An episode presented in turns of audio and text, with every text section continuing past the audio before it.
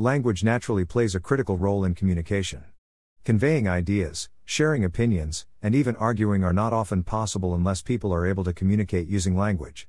There are many properties and characteristics of language, among them include the following 1. Social property. 2.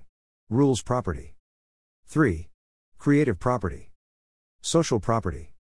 Language serves the purpose of serving as a transmission code between people. This code is influenced by the context and culture that it is found in. In many cultures, how you speak to someone depends on their social rank. Teachers are addressed differently than students in many contexts. A teacher is called sir while a student might be called girl or boy.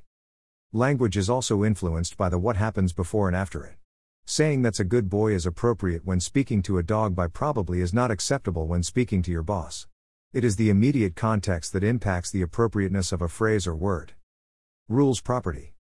There are rules for the process of using language. A person's knowledge of these rules is his linguistic competence. For example, if someone is excited, they often sound strange. He or she may leave out words or stammer while speaking. Your ability to identify these mistakes is your linguistic competence. Linguistic performance is the ability to use a language accurately.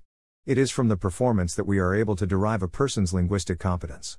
When the rules of language are broken, a competent language user can edit the mistakes to derive the meaning of the world.